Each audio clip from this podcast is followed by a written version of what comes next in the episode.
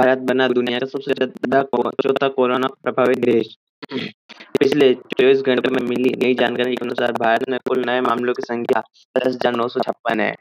इसी अंक के साथ भारत यूनाइटेड किंगडम को पीछे पछाड़ते हुए कुल दो लाख संतानवे हजार पाँच सौ पैंतीस केसेस के साथ यूके को पछाड़कर दुनिया का सबसे ज्यादा चौथा कोरोना प्रभावित देश बन चुका है। यूके में कोरोना प्रभावित मरीजों की संख्या दो लाख इक्यानवे हजार चार सौ नौ है, जबकि भारत में यह संख्या दो लाख संतानवे हजार पाँच सौ पैंतीस हो गई है।